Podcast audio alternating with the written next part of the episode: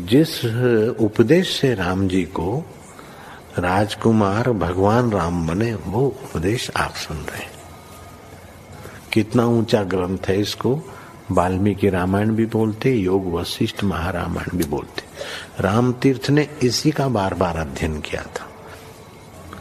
ये आप भी शांत हो जाएँगे परमात्मा में, और दूसरों को भी शांति देने की क्षमता देने वाला ये सद ग्रंथ है। इसको वेदांत का सिद्धांत ग्रंथ बोलते हैं। दूसरे होते प्रक्रिया ग्रंथ। ये ये करके फिर कब वो आचार्य बनो तब समझो, ये तो थोड़ा पढ़ो और फिर वही सिद्धांत की बात। तो बार बार योग वशिष्ठ महारामायण विचार योग ओम श्री सदगुरु परमात्मा ने नमः। श्री वशिष्ठ जी बोले, हे रामचंद्र जी जीव जब तक आत्म तत्व को नहीं जानता, तब तक दुख का भागी होता है। और जब ज्यो का त्यों जानता है, तब शुद्ध शांति को प्राप्त हो जाता है। हे रामचंद्र जी, मैं ऊँची भुजा करके पुकारता हूँ। मेरा कहा मूर्ख नहीं मानते कि संकल्प से रहित होना परम कल्याण है। यही भावना हृदय में क्यों नहीं करते? जब तक जड़ धर्मी है, अर्थात विषय भोगों में आस्था है और आत्म तत्व से शून्य रहता है, तब तक मूड रहता है। जब तक स्वरूप का प्रमाद है, तब तक हृदय से संसार का तम और किसी प्रकार दूर नहीं हो सकता। चंद्रमा उदय हो और अग्नि का समूह हो। व द्वादश सूर्य इकट्ठे उदय हो तो भी हृदय का तम किंचित मात्र भी दूर नहीं होता।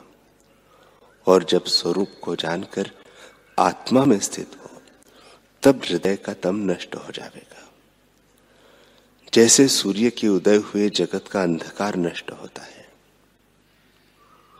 जब तक आत्मपद का बोध नहीं होता और भोगों में मन तद्रूप है, तब तक संसार समुद्र में बहे जाओगे और दुख का अंत न आवेगा।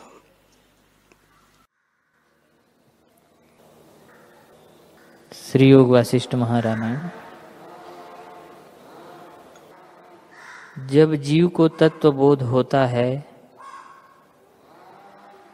तब वासना रूपी जाल से वह मुक्त हो जाता है। और जो वासना से मुक्त हुआ, सो मुक्त हुआ।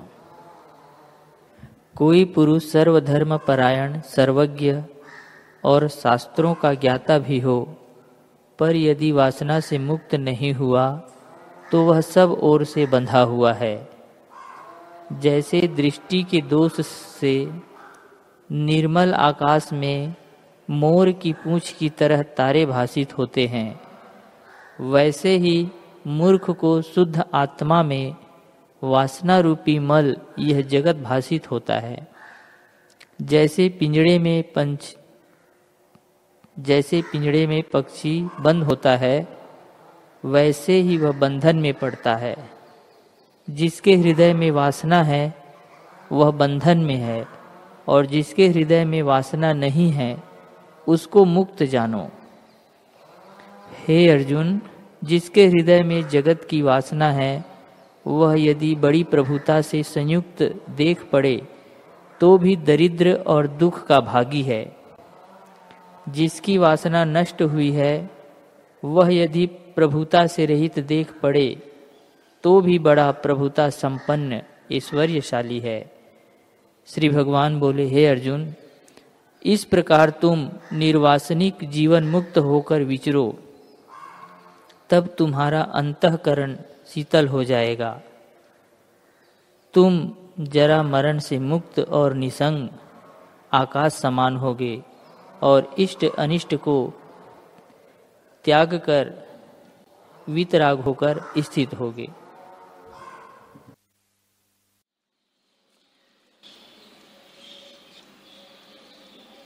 श्री वशिष्ठ महारामायण।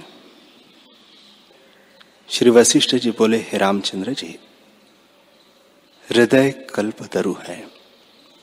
ऐसा वृक्ष, जो राग द्वेष आदि सर्पों से रहित है, उससे कौन पदार्थ है जो प्राप्त न हो? शुद्ध हृदय से सब कुछ प्राप्त होता है। हे रामचंद्र जी, जो बुद्धिमान है और शास्त्र का ज्ञाता भी है।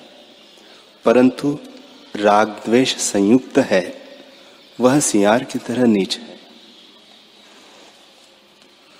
उसको धिकार है। जिन पदार्थों को पाने के निमित्त लोग यत्न करते हैं, वे तो आते जाते रहते हैं। धन को इकट्ठा कोई करता है और ले कोई जाता है। तब राग द्वेष किसका करिए? जो कुछ प्रारब्ध से है, सो अवश्य होता है।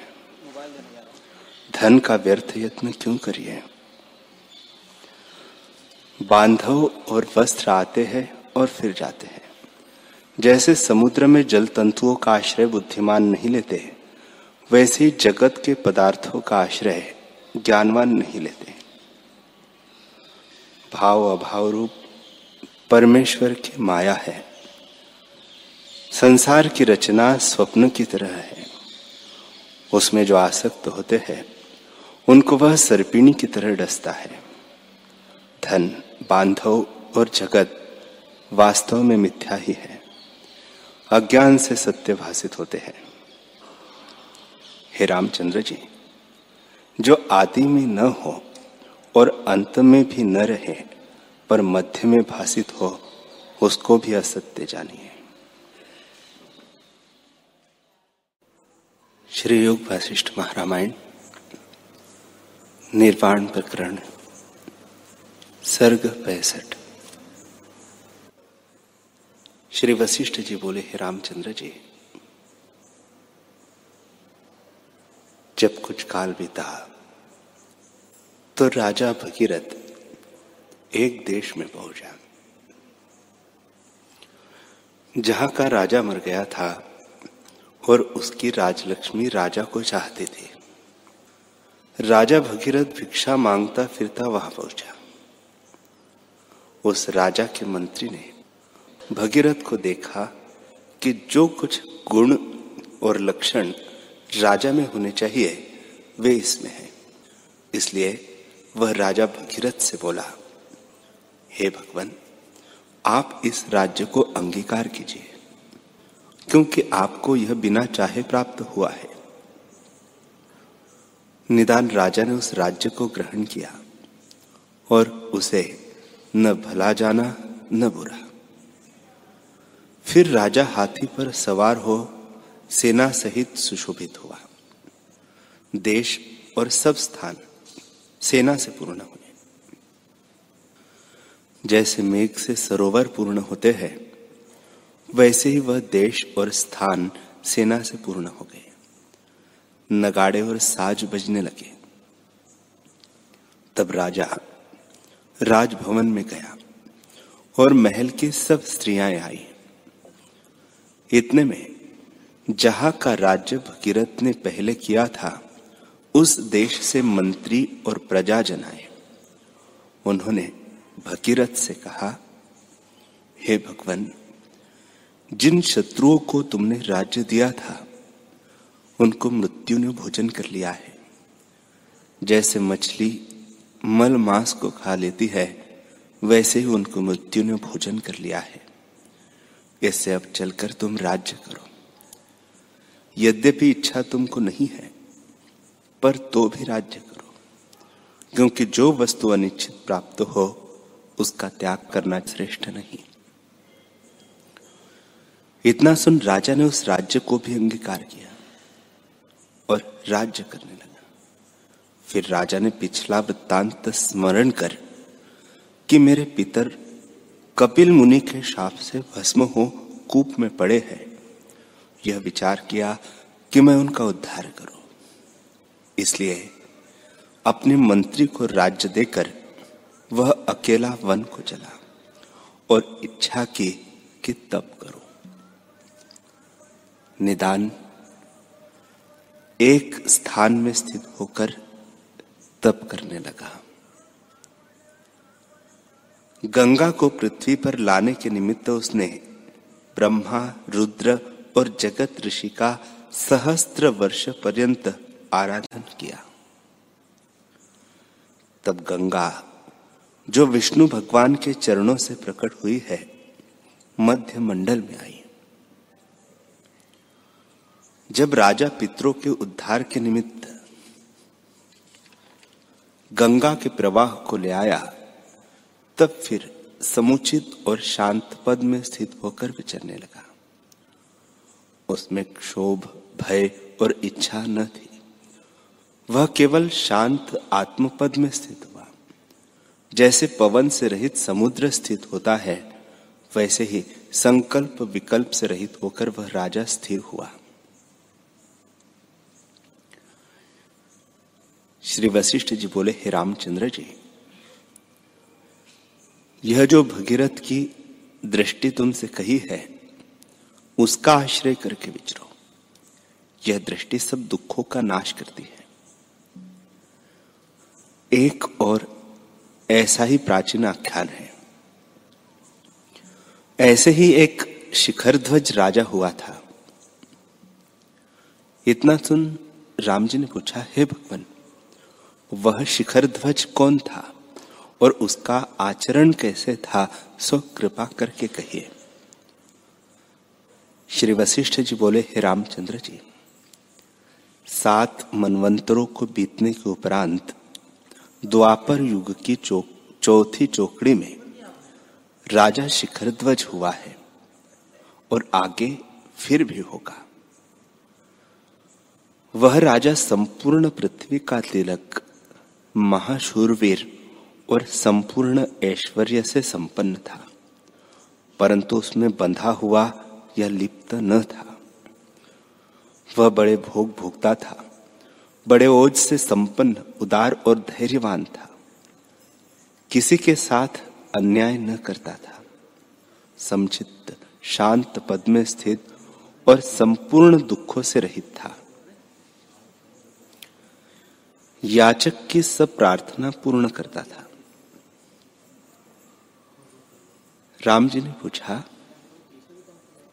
हे भगवान, ऐसा ज्ञानवान राजा फिर क्यों जन्म पावेगा ज्ञानी तो फिर जन्म नहीं पाता। श्री वशिष्ठ जी बोले, हे रामचंद्र जी, जैसे एक समुद्र में कई समान तरंग उठते हैं कई अर्धसम और कई विलक्षण भाव से उठते हैं।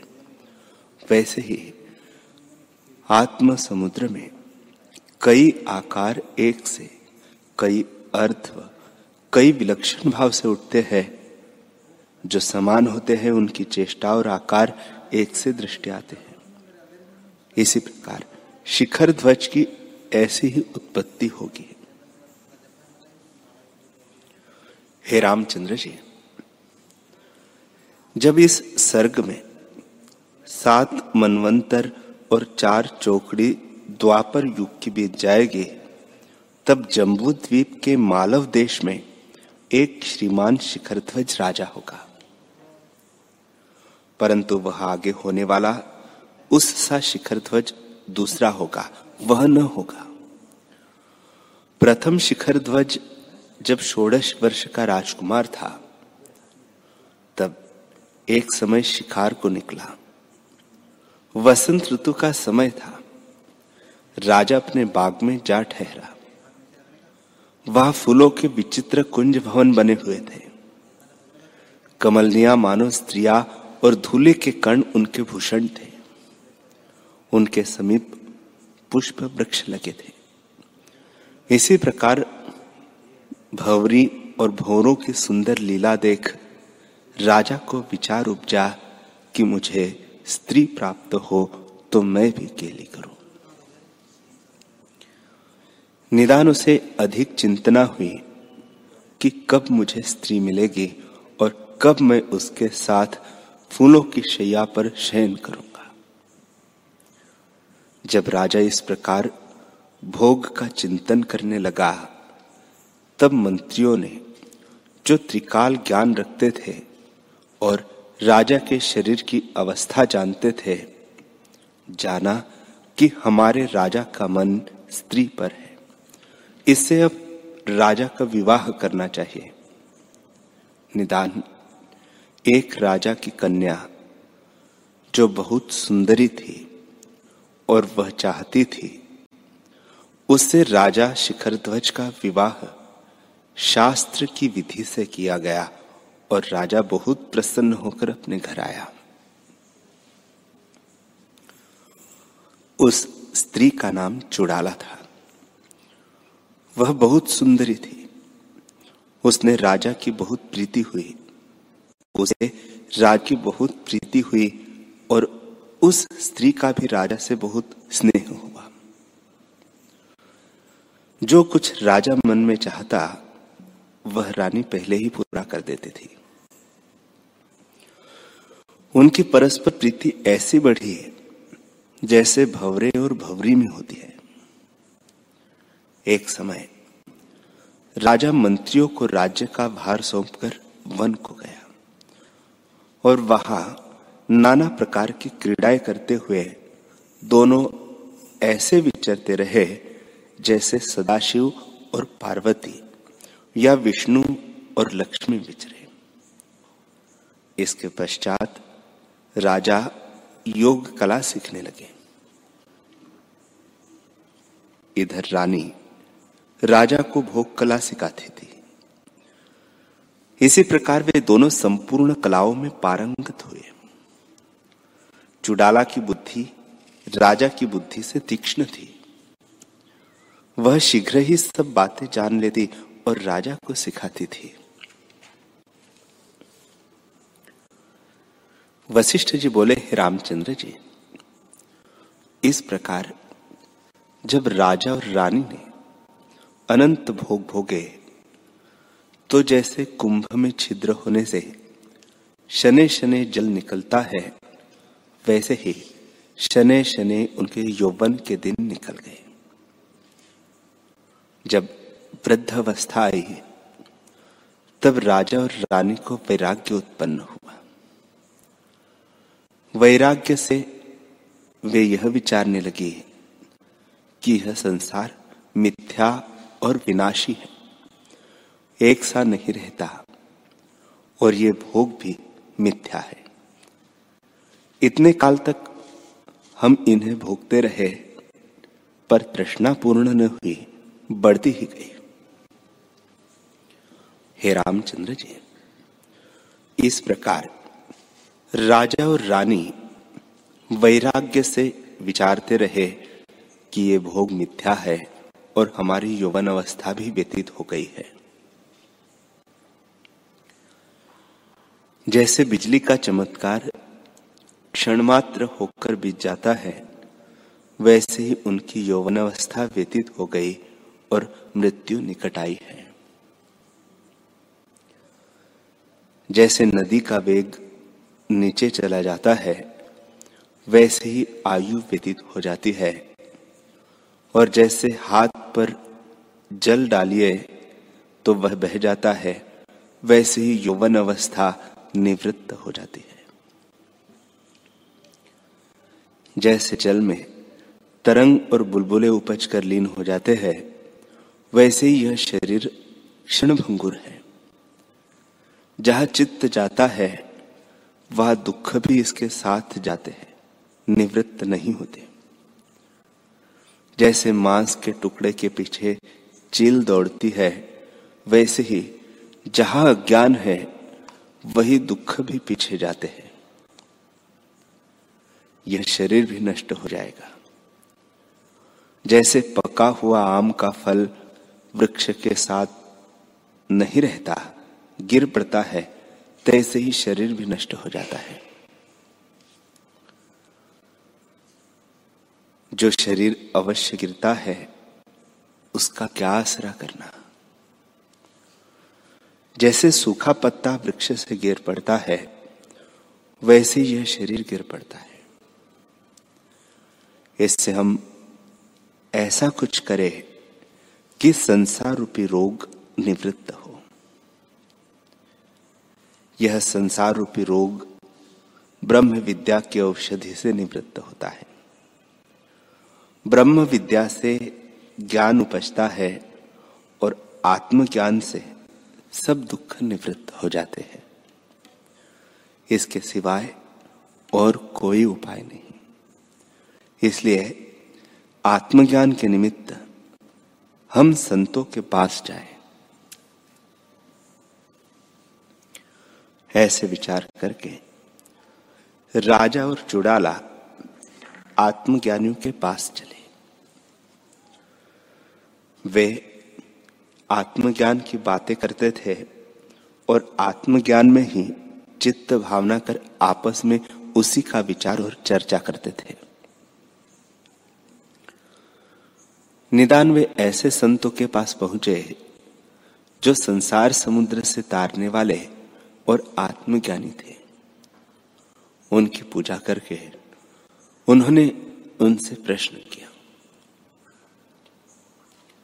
राजा और रानी उनसे ब्रह्म विद्या सुनने लगे कि आत्मा शुद्ध, आनंद रूप, चैतन्य और एक है, जिसके पाने से दुख निवृत्त हो जाते हैं। हे रामचंद्र जी, तब रानी चुड़ाला तत्व विचार में लग गई। वह राजा की कोई सेवा टहल करती, तब भी उसके चित्त की वृत्ति विचार ही में रहती थी। वह यह विचारती कि मैं क्या हूँ? यह संसार क्या है और संसार की उत्पत्ति किससे है? ऐसे विचार कर वह जानने लगी कि यह शरीर पंच तत्व का है। अतएव मैं शरीर नहीं हूँ। शरीर जड़ है और कर्म इंद्रिया भी जड़ है। जैसे शरीर है, वैसे ही शरीर के अंग भी है। ये चेष्टा ज्ञान इंद्रियों से करते हैं। ज्ञान इंद्रिया भी मैं नहीं, क्योंकि ये भी जड़ है। स्वयं कुछ नहीं कर सकती। मन से इंद्रियों की चेष्टा होती है, सो मन भी जड़ है। इसमें संकल्प विकल्प बुद्धि से होता है। बुद्धि भी जड़ है, क्योंकि उसमें निश्चय की चेतना अहंकार से होती है। और अहंकार भी जड़ है, क्योंकि उसमें अहम चेतना से होती है। वह चेतना जीव से होती है। वह जीव में भी मैं नहीं हूँ, क्योंकि जीवत्व स्फुरन रूप है और मेरा स्वरूप वासनाहीन, सदा उदय रूप और सन्मात्र है। मेरा बड़ा सौभाग्य है और कल्याण होने वाला है। इसी से चीरकाल के उपरांत मैंने अपना स्वरूप पाया है, जो अविनाशी अनंत और आत्मा है। जैसे शरद काल का आकाश निर्मल होता है, वैसे ही मैं निर्मल, विगत ज्वर, राग द्वेष रूपी ताप से रहित, चिन्मात्र और अहम त्वम से रहित हूँ।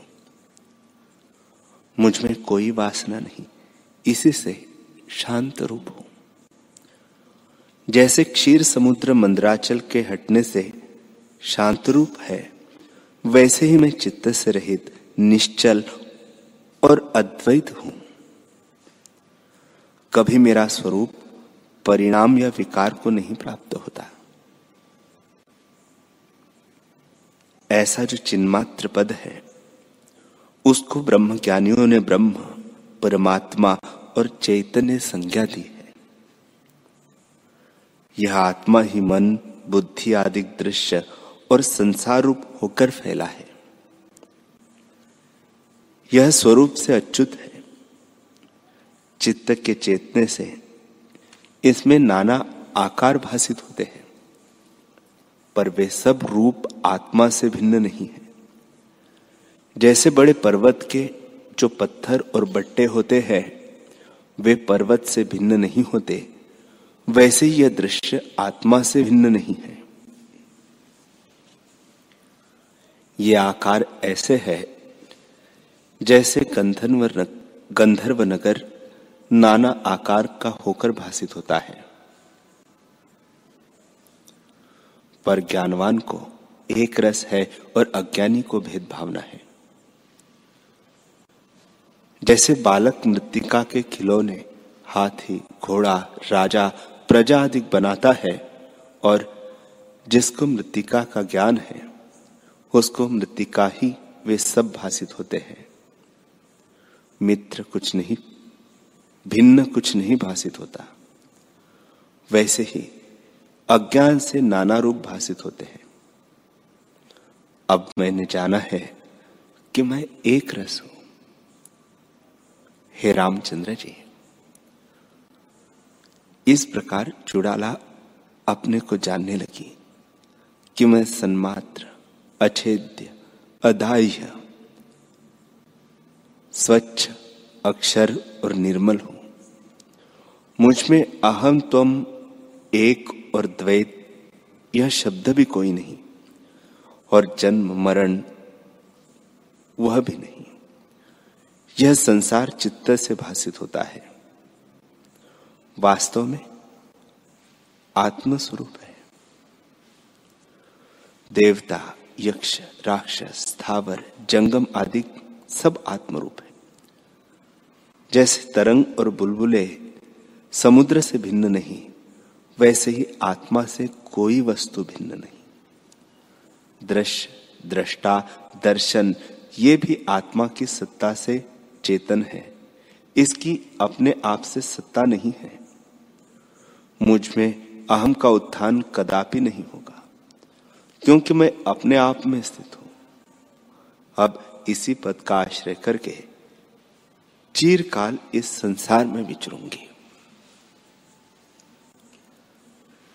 श्री वशिष्ठ जी बोले, हे रामचंद्र जी, फिर चुड़ाला, जिसकी तृष्णा निवृत्त हो गई थी और जो दुख, भय और भोग वासना से निवृत्त होकर केवल शांत पद को पाकर शोभित हुई थी, पाने योग्य पद पाकर जानने लगी कि इतने काल तक मैं अपने स्वरूप से गिरी थी।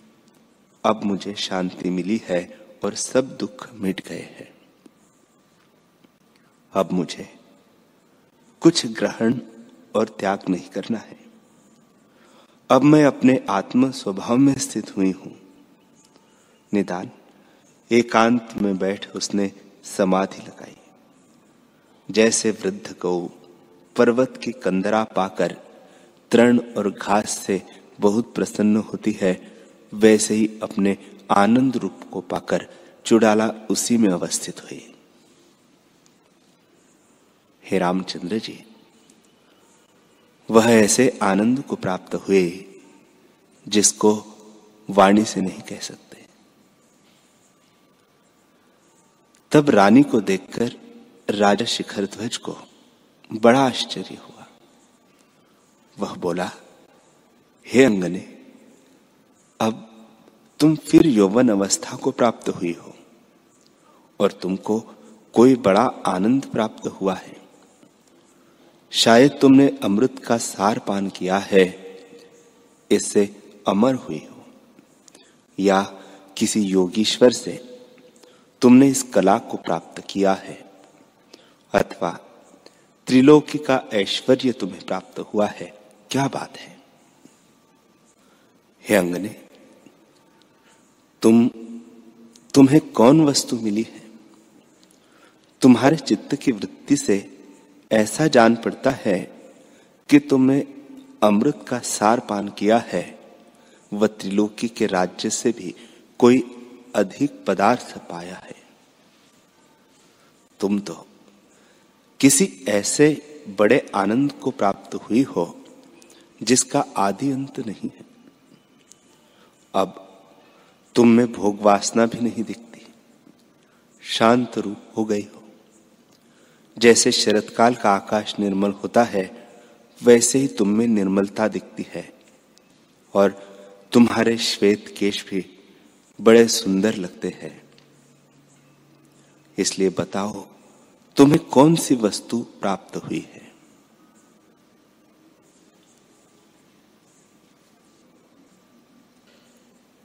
हरि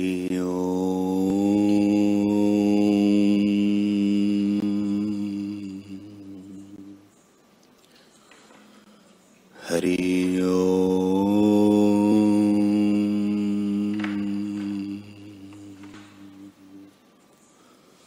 ॐ सहनावतु सहनौ भुनक्तु सह वीर्यं करवावहे तेजस्विनावधीतमस्तु मा विद्विषावहे ओम शांति शांति शांति।